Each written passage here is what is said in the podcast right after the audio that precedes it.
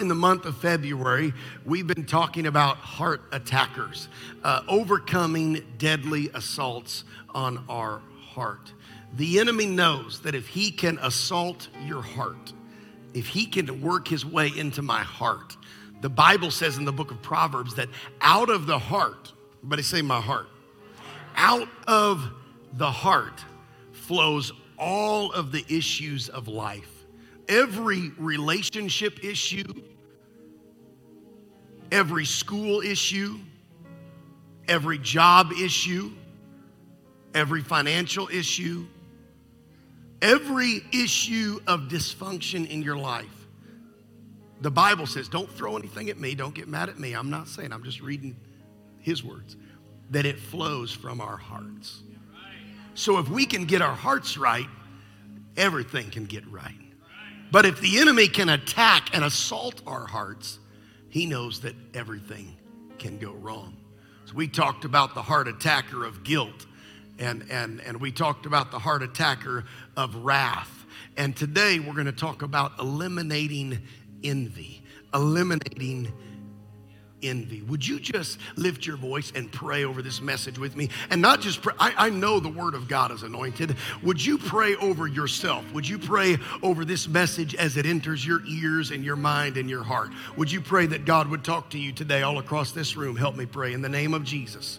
Lord, I pray right now by the power of your spirit God, that you would talk to us today. God, that you would help us today. God, we want your help. We want your strength. God, we need you to speak to us this morning. God, we know that there are things that need to be done in this room that are not by might nor by power, but only by your spirit, says the Lord. And God, I ask that you would speak to us today, help us today, and we want to serve you and know you more in Jesus' name. And let everyone say, Amen. Amen. You can be seated in Jesus' name.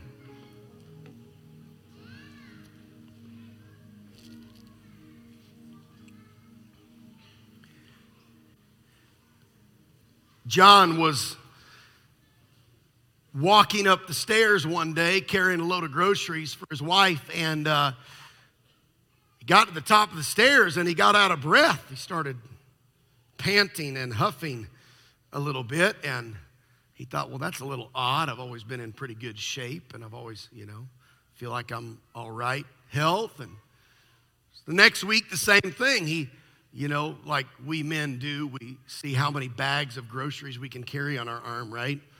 Because nobody wants to make more than one trip from the car.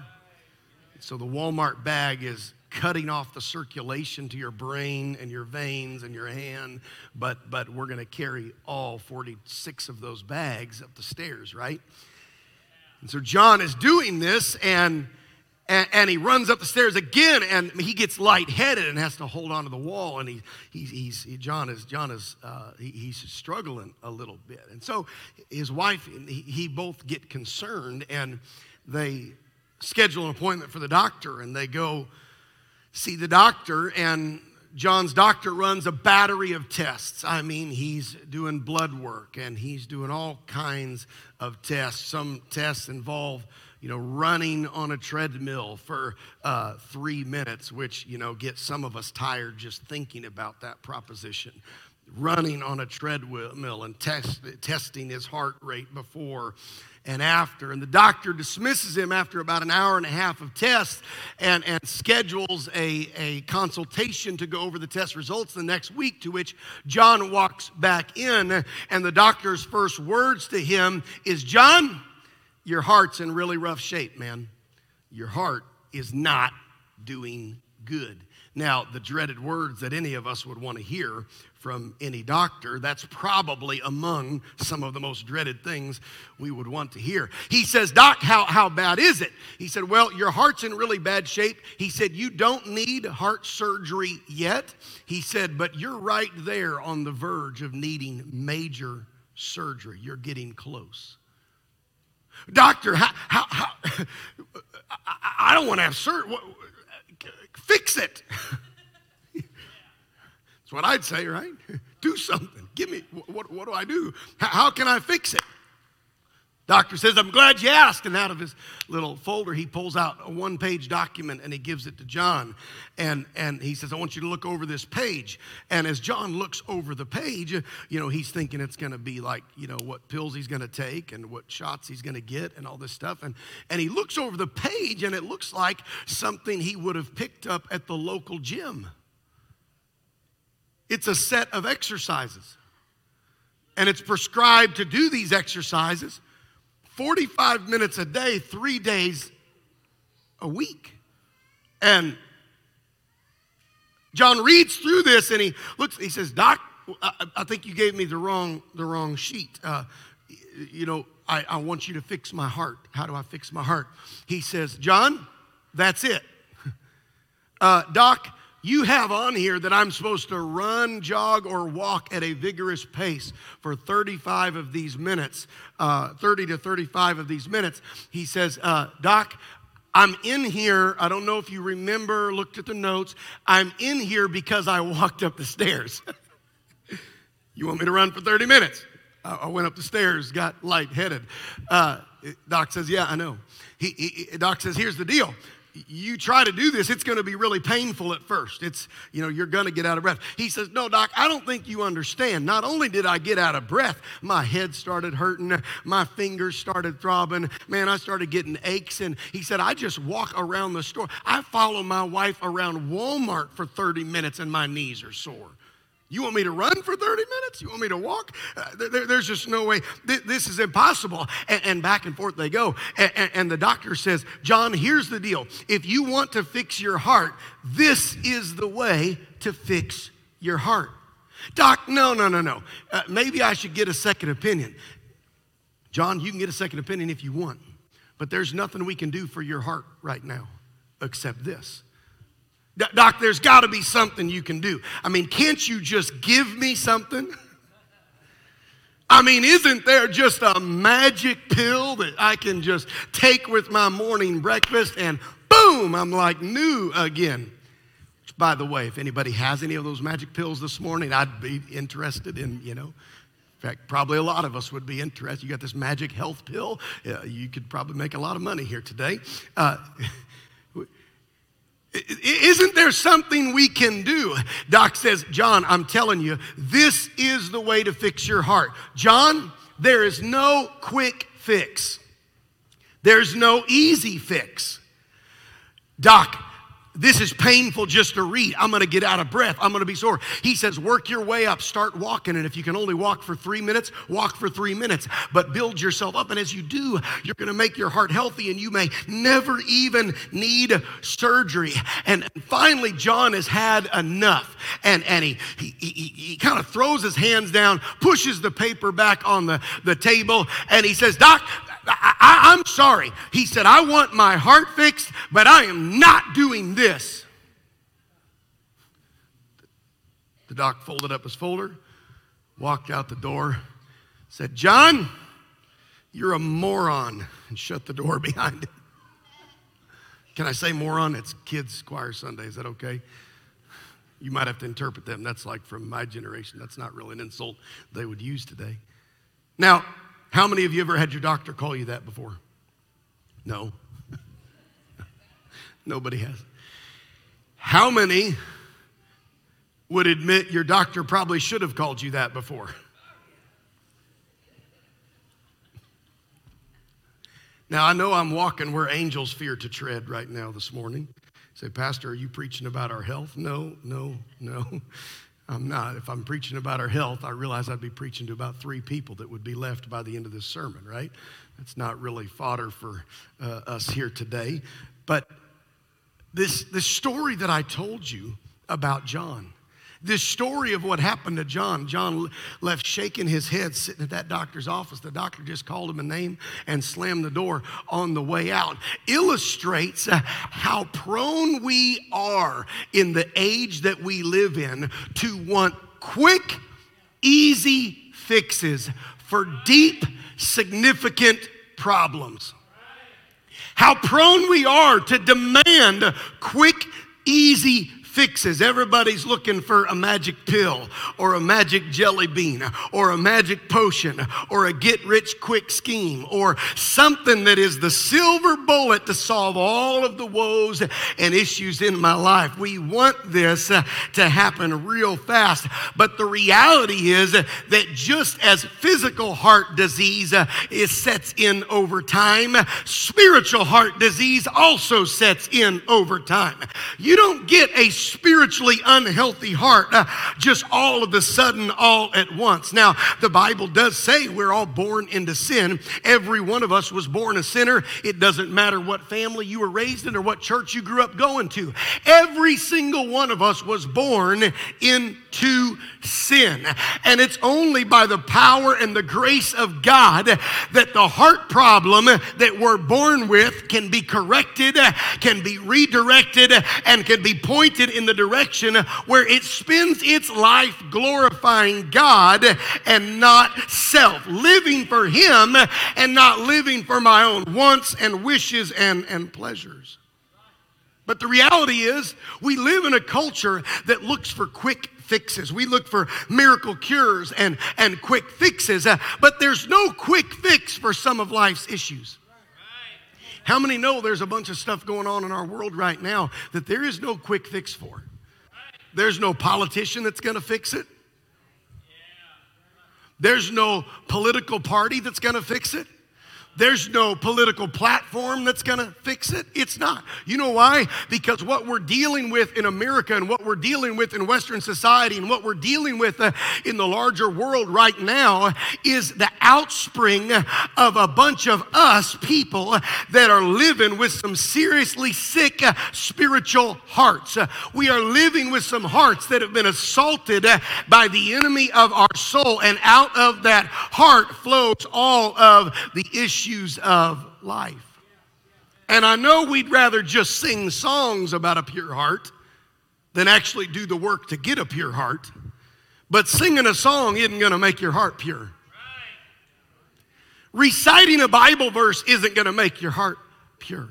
In fact, I'm going to submit to you today that it takes a habit, a good habit, to break a bad habit. Well,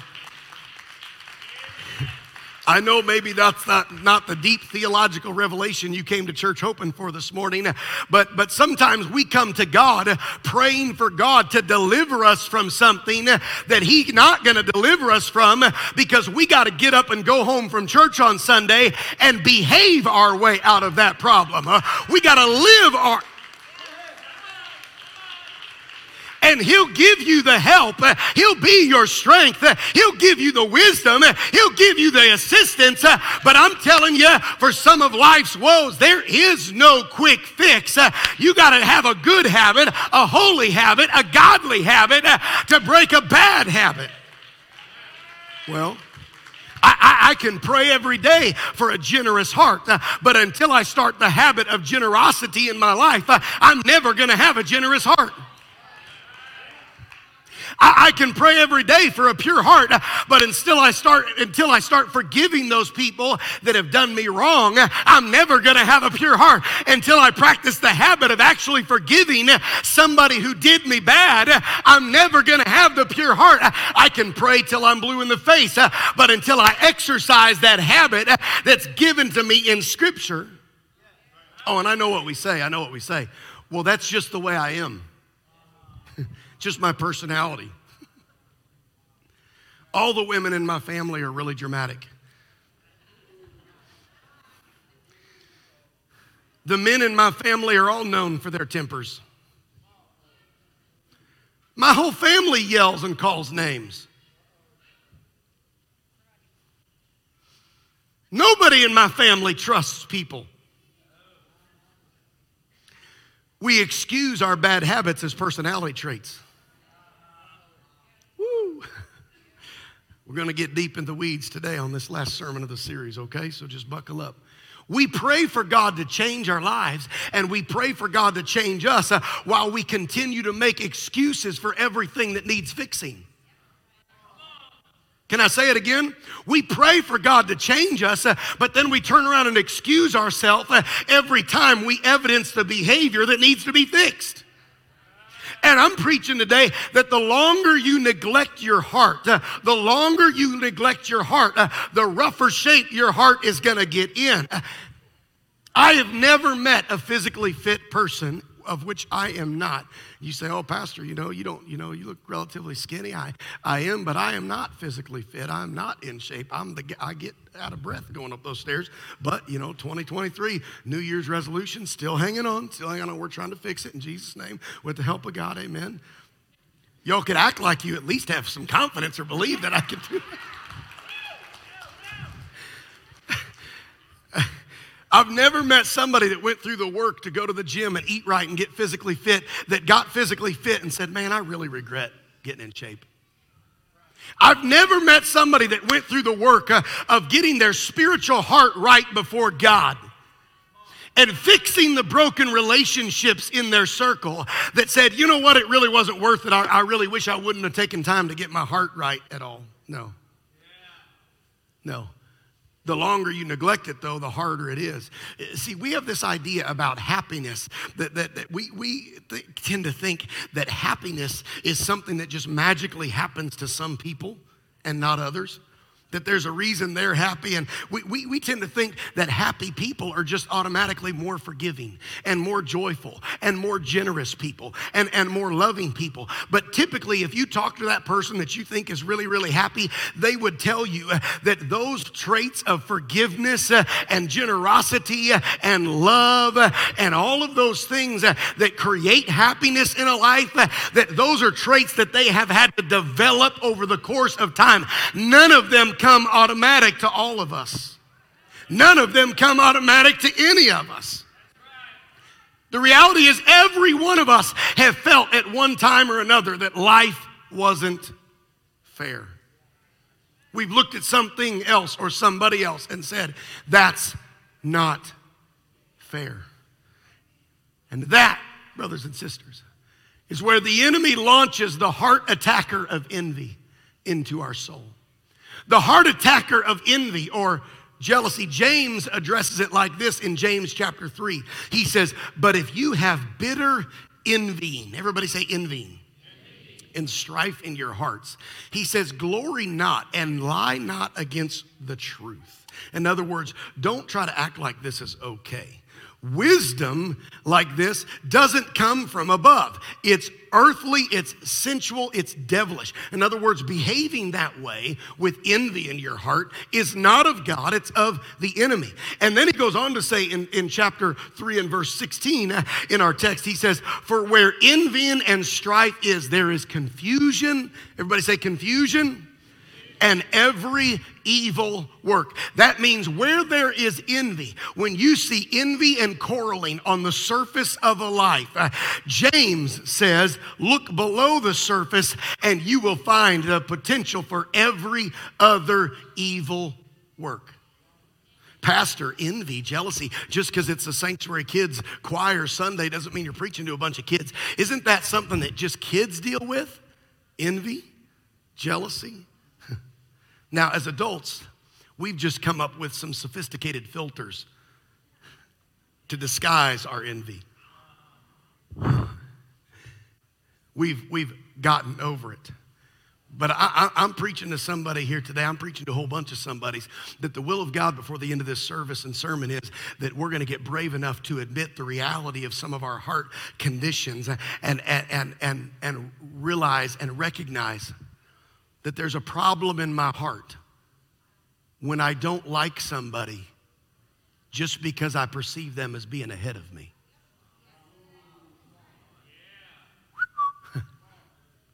that there's an issue in my heart when I have this weird feeling that rises up against someone just because I perceive that they outpaced me. They got that big of a house? They got another new car? Boy, I wish I could go on a vacation like that.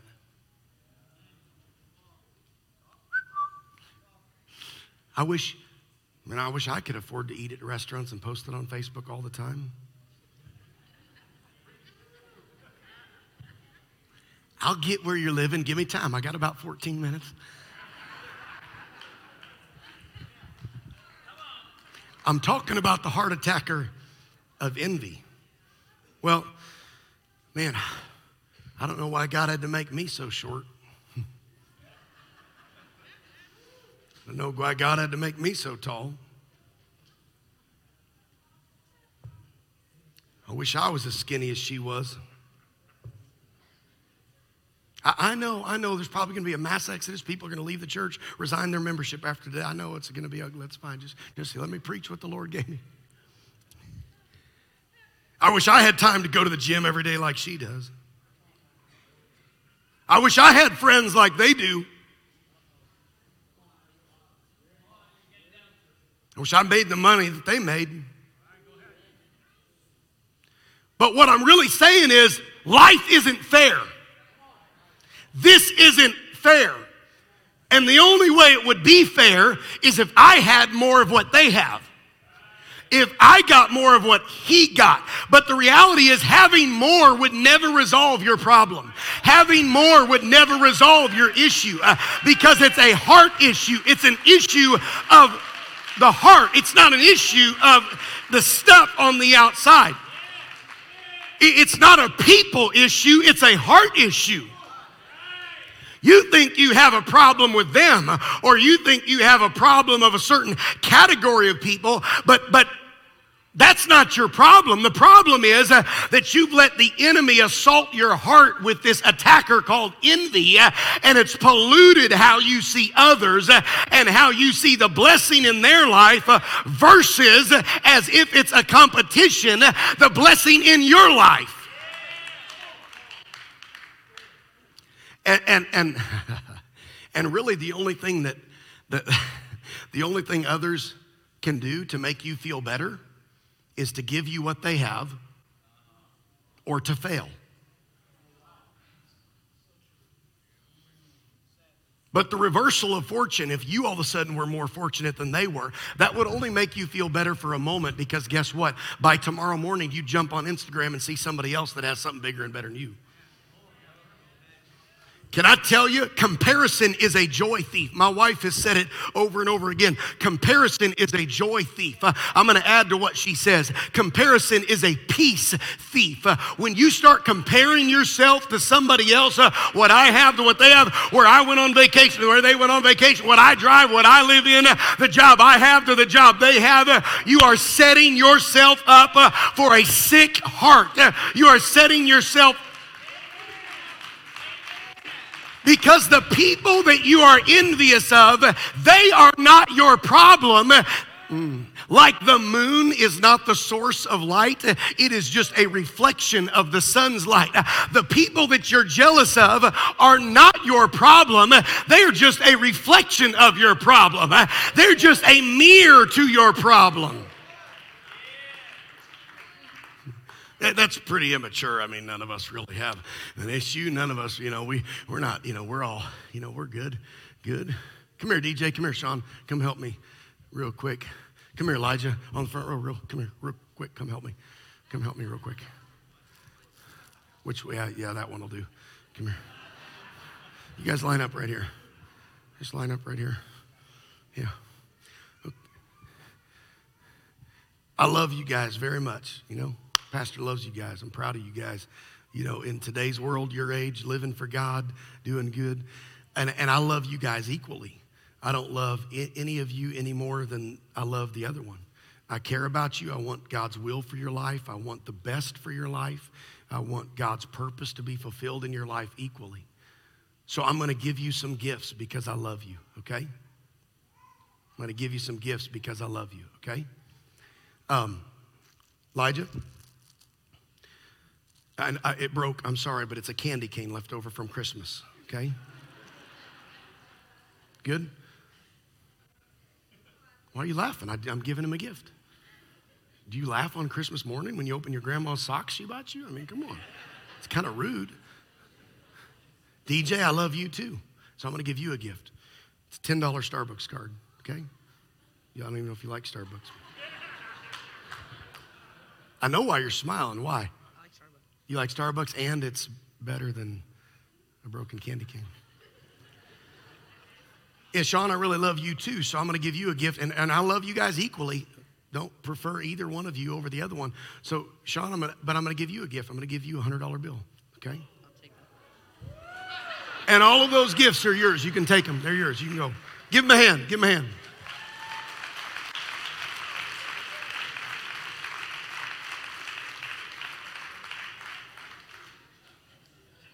What's your problem? What's the problem?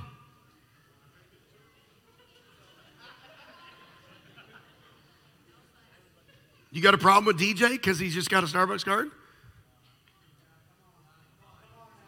You got a problem with Elijah because all he got was a broken candy? I mean, not even a whole candy, and not even a full size candy. The dude got a mini candy cane. A mini broken candy cane is probably expired, but it's all sugar, so it's good. What's your problem? Oh, your problem's with me. Because I said I love them equally but I distributed inequitable gifts. Because what I gave here wasn't equal to what I gave here and wasn't equal to what I gave here. And not only did I not give them equal gifts, I didn't even try to make it equal. And I'm not going to try to make it equal. And don't you try to make it equal. Teach them a good lesson in life that not everybody wins no matter what Little League tells you. Not everybody wins. Sorry, sorry, I shouldn't have.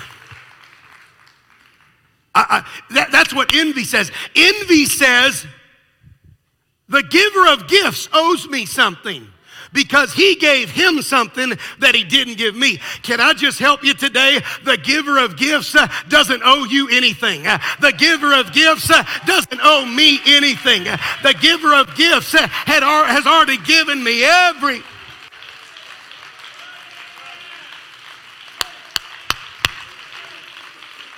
I, I, I, know we're human. I know we're fleshly, and maybe this only hits two people here today. But I know we look at her and we say, man, God could have made me that skitty, or God could have made me that pretty, or God could have given me a job like him, or God could have given me a ministry like his, or God could have given me a car like that, or God could have given me a vacation like that, or I wish I would have got that lucky in life, or, or wish I was married, or I wish I wasn't divorced, or I wish I wouldn't have battled this thing, or I wish I wouldn't have had this and it would have been different. And what envy is really saying is that God owes me something that He did not give me. God is not fair. Woo. My God, I feel the Holy Ghost here today. Envy is an arrow that we point at a brother or a sister, but the anger we really have is with God because they cannot make life equal and fair for you. Only God can, but God chose not to. Envy and jealousy is a problem with my creator, not with his created beings uh, that he's put around me. And envy is as old as the Bible. Cain was envious of Abel, and Rachel envied Leah, and the brothers envied Joseph, and Saul envied David, uh, and Lucifer even envied God, and the chief priests envied Jesus. Even Disney hopped on the bandwagon, and Woody got jealous of Buzz.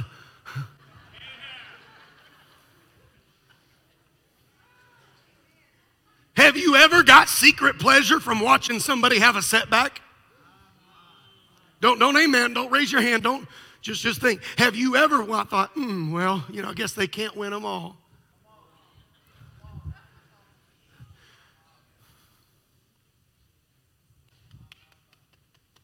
What causes fights, James 4 says, and quarrels among you? Don't they come from your own desires that battle within you, the things that cause envyings and fight and quarrel. That's what James says. It's not their problem, it, it's my problem. It comes from within me. And so my flesh has a remedy for envy. And my flesh remedy says, I just need to get what I want and I just need to get what I deserve. They got it and God's blessed them. Why can't I be happy like them? There's one single cause for all of my relational conflicts. There's one single cause for all of the external relational conflicts in my life that spill over sometimes on the people we love the most, uh, uh sometimes on the people that are trying to help us. Uh, that, that, that sometimes it's the people close to us that catch the flack. And the common denominator in all of my dysfunctional conflict uh, relationships uh, is my heart heart. My heart is the common denominator. And James says it is the heart, it is my desires of the heart that is the driving force behind every single relational struggle. It's envy, it's jealousy. James clearly states that all of our external conflicts spring from our own internal conflict that James calls desires. That we desire things, James says. The problem is that I want something I don't have, or I want something I can't get, or I want something I think I deserve. That's what he said in James 4 2. He said, You want something you don't get, and you kill and you covet, but you still cannot have what you want. Look at it. You quarrel and fight, and you still don't have it because I don't get what I want, and you don't ask God. It's the source of every fight. It's like two third graders fighting over the Tonka truck. mine, mine, mine, mine, mine, mine. And the issue is not the Tonka truck. Parents, let me help you. The issue, if your child is having all kinds of fights at daycare, let me tell you what your daycare instructor might not have the courage to tell you, okay? The issue was not the Tonka truck two days ago, and it's not the ring toss game today. The issue is that little Sally or little Johnny is struggling to learn that they can't always have what they want. Is that okay? And, and, we struggle to learn that. And some of you are laughing because you're like, I know, Pastor, we're trying to teach them. I know. But it's a lifelong lesson because we as adults are still learning uh, that the reality is I can't always get about what I want. Uh, he, said, Your desires, you covet. In other words, you hotly pursue. Uh, you're trying to meet something. Think about it. Appetite is something that can never be fully satisfied. I'm going to finish preaching in a few minutes, and you know what? We're going to go have lunch. Everybody's going to eat some kind of lunch, probably, unless you're fasting. But that appetite will not be fully satisfied because you're going to be hungry in just a little bit right? You're going to be hungry again tonight. You're going to have a midnight snack. We'll go get some ice cream, some Captain Crunch, something, you know, before bed. And, and, and, and no, no, no, not in 2023. We're doing better. We're working out. We're trying to be better. The devil is a liar. Somebody said they made me some dessert today. I said, no, in Jesus' name, in Jesus' name, the devil's a liar. Human beings are on unquenchable searches. Do you realize your appetite of this world can never be fully satisfied? Because if you get, you're going to want more. Get a new car, guess what? It's not going to be new enough two years from now. Get a bigger house, somebody's going to have a better one. Get a better job, you're going to have a conflict with a coworker there too. We're on this insatiable quench, unquenchable uh, uh, uh, uh quest to quench an appetite for stuff for money, for recognition, for success, for progress, for happiness, for intimacy, for relationships, for marriage, for partnership, for friendship, for fun, that we won't be alone, that we have a sense of accomplishment but we never get enough. C.S. Lewis said this He said, Appetites only grow through indulgence, not neglect. C.S. Lewis said, Gluttons think just about, about food just as much or more than starving people. Why? Because the more I feed an appetite, let me help somebody. If you're struggling with pornography today, you are not feeding that appetite. You are not quenching that thirst by, by, by, by feeding that appetite. If you're struggling with sexual immorality, you will not quench that appetite uh, by even getting married because what you have to teach yourself uh, is that I don't always get what I want. Uh, and it's called self control, it's called understanding that there's a God time and a God place for those things. Hello. That's why marriage doesn't fix that. Uh, the perfect relationship doesn't fix that. Uh, why is there a conflict? Uh, because I have never learned that I can't always get what I want. And I can't blame somebody else. You know what we do? We blame. Envy, I gotta hurry. Envy makes us blame other people. Well, it's their fault. It's their fault. It's their. You know what blame is? Well, it's their fault that I'm miserable. It's their fault because they didn't include me. It's pastor's fault because he didn't promote me. It's their fault. You know what blame does? Blame is an admission that I cannot be happy without your cooperation. Can I say that again? Blame is an admission that I cannot be happy without your cooperation. That if you don't do what I want, I'll never be happy. If you don't give me what I want, I'll never be happy. If you don't act like I want you to act, I'll never be happy. And you know what people like that do? They suffocate the life out of people around them. And you know what's happening is I'm trying to suffocate. Come here, brother. brother. I, I, what we do with people like this is blame. Is I'm trying to he, I'm trying to get him to make me happy, and I'm choking the life out of that relationship. And you know what? He's as messed up as I am, and he's choking the life out of this. And and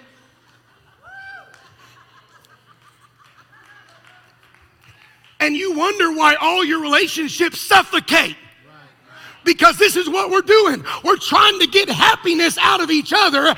God didn't create them to make you happy. God didn't create your car or your house or give you your career to make you happy. Happiness only comes from one source. Joy only comes from one source. That's why First Peter says, cast all of your cares upon him because he cares for you. Somebody clap your hands and lift your voice to the Lord. Come on, somebody clap your hands to the Lord for just.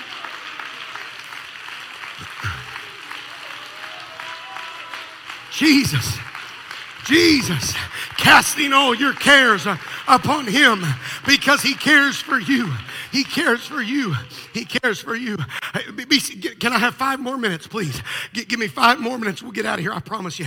But uh, I, I, there's, there's something the Lord wants us to get a hold of here today. He said in James, You ask and you do not receive, James 4 3, because you ask with the wrong motives that you may spend what you want on your own pleasures.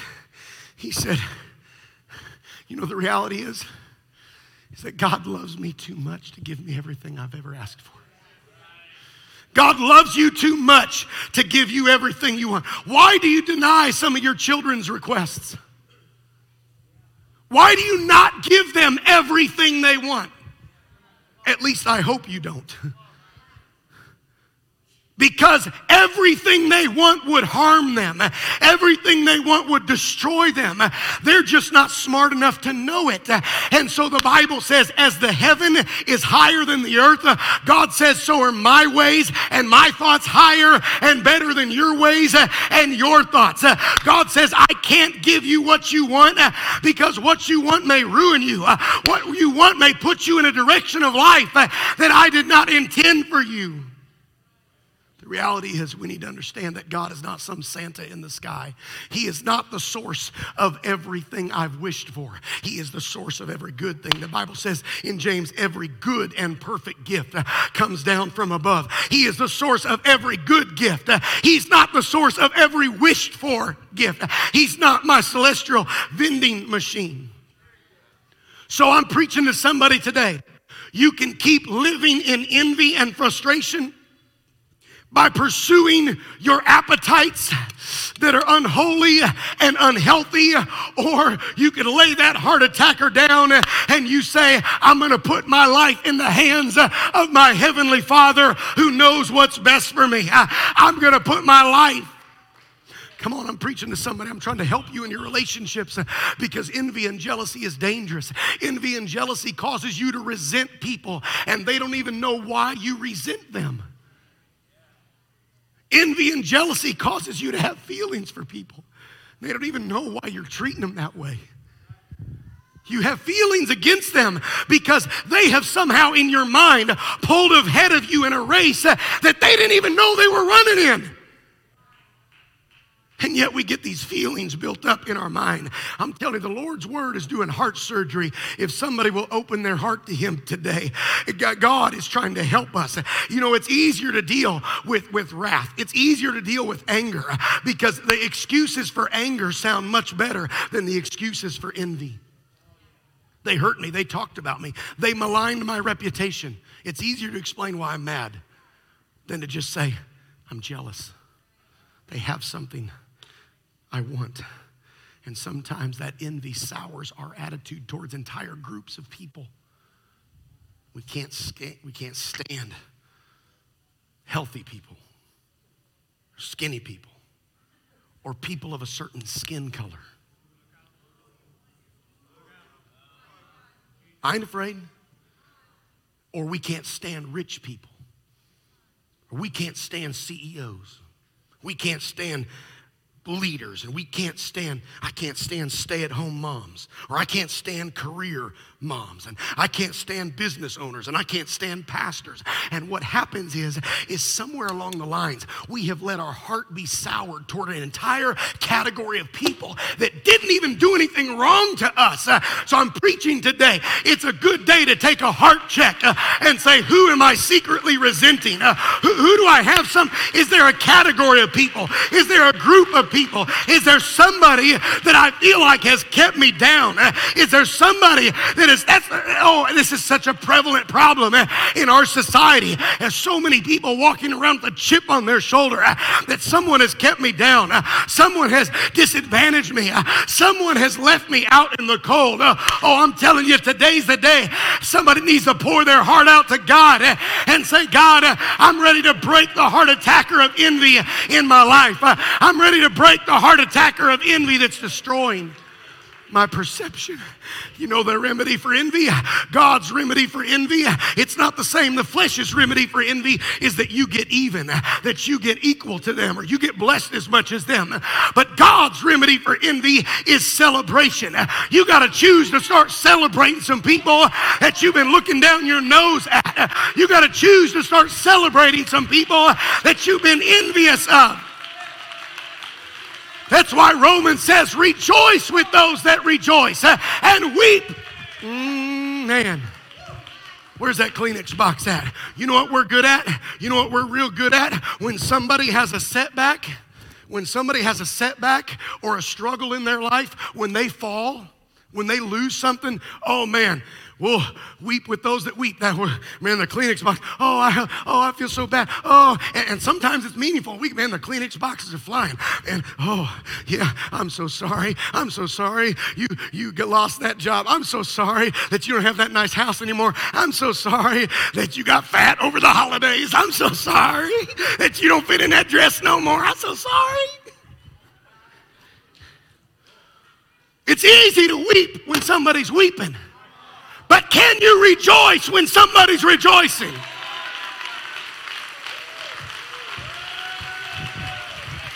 Can I come alongside a brother or a sister and say, I celebrate what God's doing in your life? I celebrate the blessing of God in your life. God's been good to you, and I'm happy about it. God's been good to you.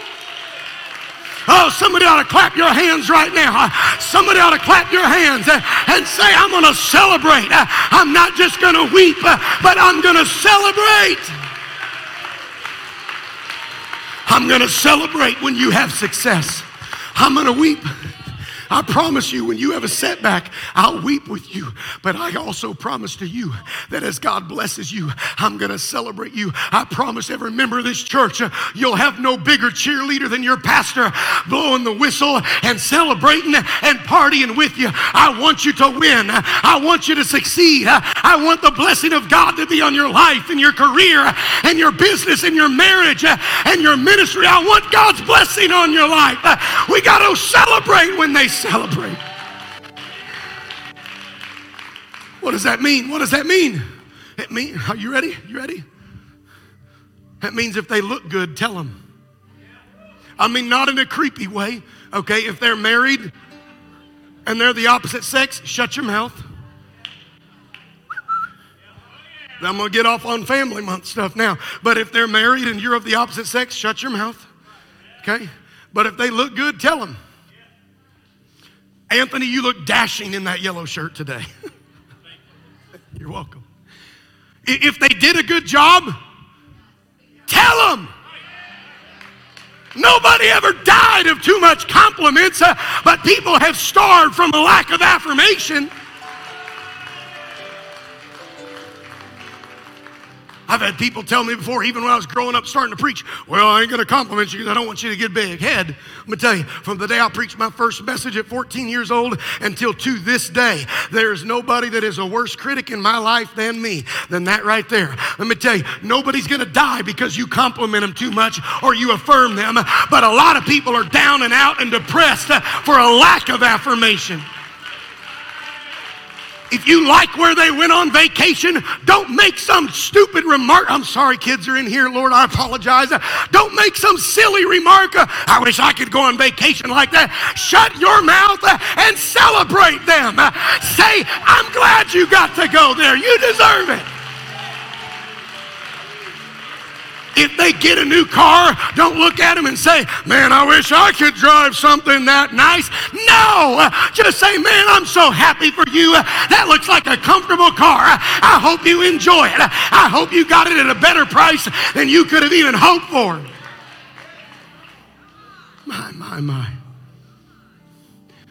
I'm telling you, you cannot think your way into a new way of behaving but you can behave your way into a new way of thinking. Let me say it again.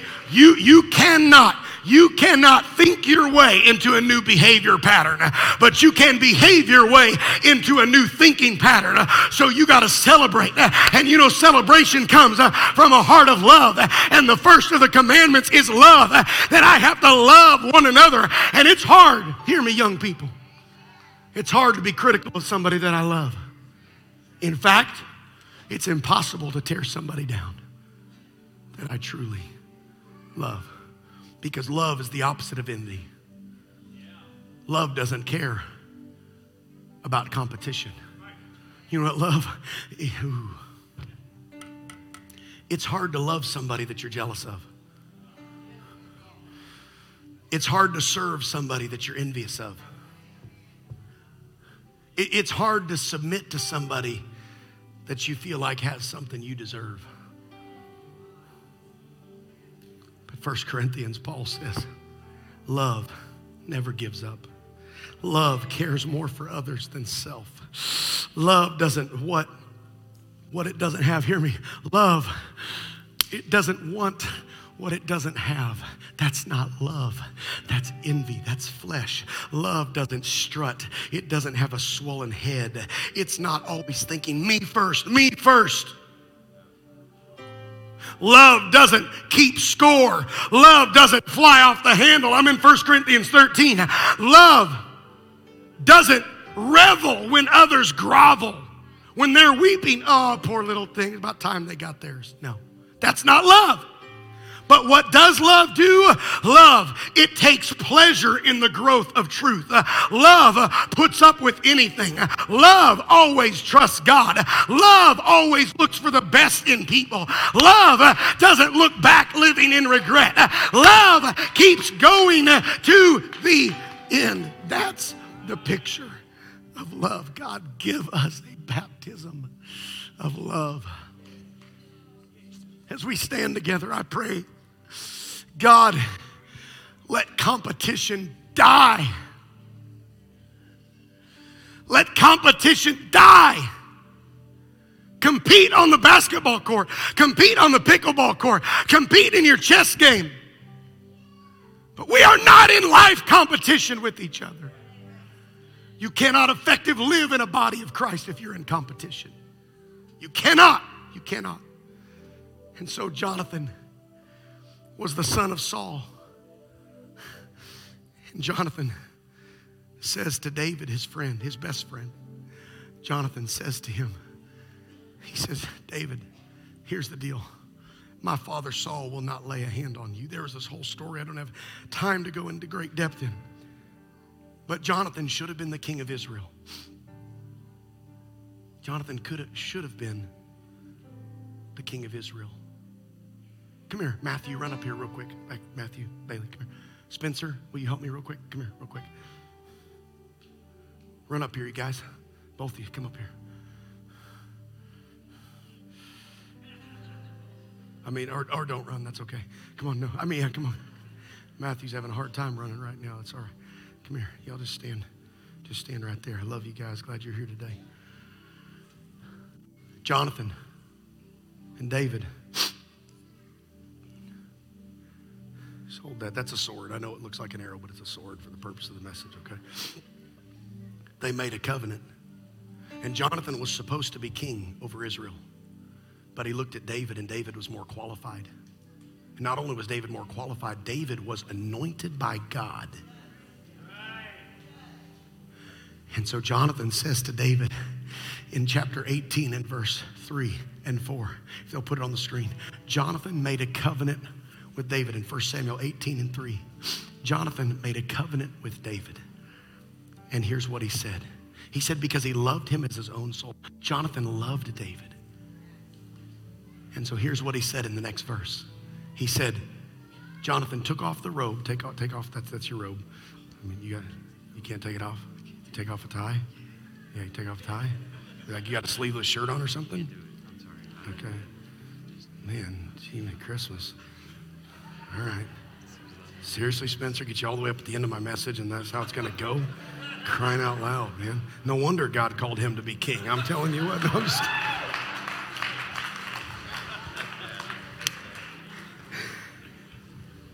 a robe. I mean, if that's a sword, this is a robe. I forgot what I was preaching about. That was good stuff. Thanks, Spencer. And, and he gives him, you guys face each other. He gives him his robe. Give him his robe. And what he's saying is, all the blessing, that robe represented his blessing. He said, The blessing I have in my life is your blessing. My blessing is your blessing. Church, your blessing is my blessing. My blessing is what would happen if we could look brother to brother, sister to sister, and say, when you're happy and blessed, uh, I'm happy and blessed. Uh, when God's good to you, God's good to me. And then he gives him his armor. I don't know what we're going to do with that. Like, I mean, like that's not armor. I mean, dude, you're killing me, man. You're killing me here. Little, That'll be your armor. Yeah. You really messed my message up, Spencer. He said,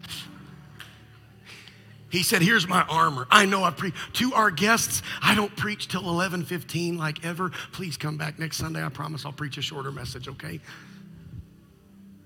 He gives him his armor. That's what his protection is. You know what he's saying? When we're brothers, I don't need protection against you because I trust you. You're not going to hurt me. My defenses are not up. So, so if you ever want to hurt me, you can. But I'm giving you my defenses. And then he gives him his sword. He says, Here's my sword. What does that mean? It means, David, if anybody ever stabs you in the back, it's not going to be me because I don't have a sword when it comes to you. If anybody ever attacks you, it ain't going to be me because I don't have a sword against you. You're God's man, and I affirm you, and there's nothing that I'm holding against you. You know what else he gives him? He gives him his bow. He says his bow. You know what the sword is? The sword represents short range attacks that you stab somebody up close. A sword rec- uh, represents something that you do against them face to face. But you know what a bow represents? A bow is an attack that you can launch from far away. You can be around the table at Applebee's and launch an arrow. You hear me? You can be with your friends at the coffee shop and start talking bad about them. Start running your gossiping lips Oh, yeah, that's what the bow represents. But you know what he says? To Jonathan says to David, he says, if anybody ever stabs you in the back, it won't be me. And if anybody ever slings an arrow that you didn't even see coming, it won't be me. I am defenseless against you. I have no weapons against you. I celebrate you. Thank you, guys. I celebrate you. I am for you. I am on your side. You'll never get attacked from me. You'll never get criticized from me. You'll never get ridiculed from me. Oh, somebody lift up your hands to the Lord right now. My, my, my. I wonder what God could do at the sanctuary quad cities. And I wonder what God could do in the surrounding area if there would be a church that would make a commitment. Every guest, uh, you're welcome. Every guest, every friend, every every person in this room. Uh, I wonder what God could do. Uh, I wonder what epicenter of revival. You know the revival at Asbury that broke out? They were talking about love. Wasn't a kids choir. There wasn't even a praise team like this.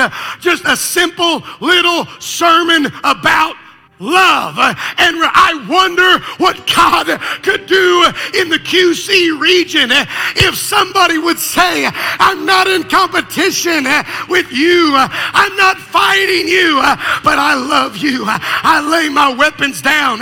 We're in this together. I wonder if somebody wants to step out of your seat right now and walk to the front of this building for a time of prayer and say, you know what? I want God to purify my mind and I want God to purify my heart heart. I want God to refine my motives. Here's what I'm inviting you to do. I'm inviting every family. I'm inviting every every church member. I'm inviting every friend and guest that is here. If there's any part of this message that struck your heart, if there's any part of this message that hit home with you, I'm inviting you to step out of where you're at. And I'm inviting you to just get in even into an aisle, just, just a place of decision, just a place of prayer, just a place of commitment. If you want to, get as close as you can in this altar. And I'm inviting you to bow your head. We're going to pray a prayer, but you know what some of you need to do? Hear me. Young people, hear me. Young ladies, young men, hear me. You need to develop a habit of celebration. You know what'll kill competition? You know what'll destroy my club against their club? My group against. That's nonsense. That shouldn't be in the church. I can't have everybody in the church over to my house for dinner. That's not logical. But there shouldn't be anybody that I wouldn't eat dinner with. I can't be best friends with everybody, but there should be nobody that I'm talking about. There should be nobody that I'm running down. There should be nobody that I'm gossiping about. Oh God, I wonder what could happen if we would say competition is going to die and rivalry and clan thinking is going to die and we are going to be the church, one body of Christ. Every race, every creed, every color, every background, every social status, every age demographic, every social demographic, eh, every political affiliation. Eh, we are the church eh, of the living God, and we are bound together with love. We are bound together with unity. Come on, somebody lift up your voice all across this room right now. Oh, because burden is so deep in my heart today. This burden is so deep in my heart today. Come on, somebody just lift up your voice. Somebody lift up your voice and begin to talk to Jesus right now in whatever way you know how. Somebody lift up your voice and just begin to cry out to the Lord whatever way you know how. In the name of Jesus, God, I pray that you would purify my mind and you would purify my hearts. I pray that you would search my heart. Come on, everybody, everybody, everybody praying, everybody seeking God. Come on, everybody praying, everybody seeking God. We need a spirit of love to hit this place. We need competition some people in this room, you have limited yourself uh, because you have lived in a state of constant competition. Uh, you have lived in a state of constant rivalry and constant envy. Uh, and God cannot bless that. God cannot bless that. God cannot approve of that. Oh, but if we begin to love one another, if we begin to celebrate one another, if we begin to affirm one another, Come on, all across this room. Uh, forget about who's around you. Just somebody go to praying right now. Somebody just go to praying. If you're here and you've never been filled with the gift of the Spirit, uh, you can receive it today. If you've never repented of your sins, uh, you can be forgiven of every sin today. And all you have to do is ask Jesus to forgive you. You're here and you've never been baptized in Jesus' name. And this whole thing interests you. We've got water, we've got robes and changing rooms. Uh, you can go home in your dry clothes. Uh, I invite you to be baptized today in Jesus' name. But to everybody else in this room, uh, I dare you. I wonder what God could release in this place. I wonder what God could release in this place. I wonder what God could release in this place uh, if we just take the next few minutes uh, and pray, God, let a spirit of love cover my mind. God, let a spirit of love drive out every envy, every jealousy, every rival. Let a spirit of love. God, let the habit of celebration, let the habit of celebration, let the habit of celebration overpower every spirit of rivalry. Yes, yes.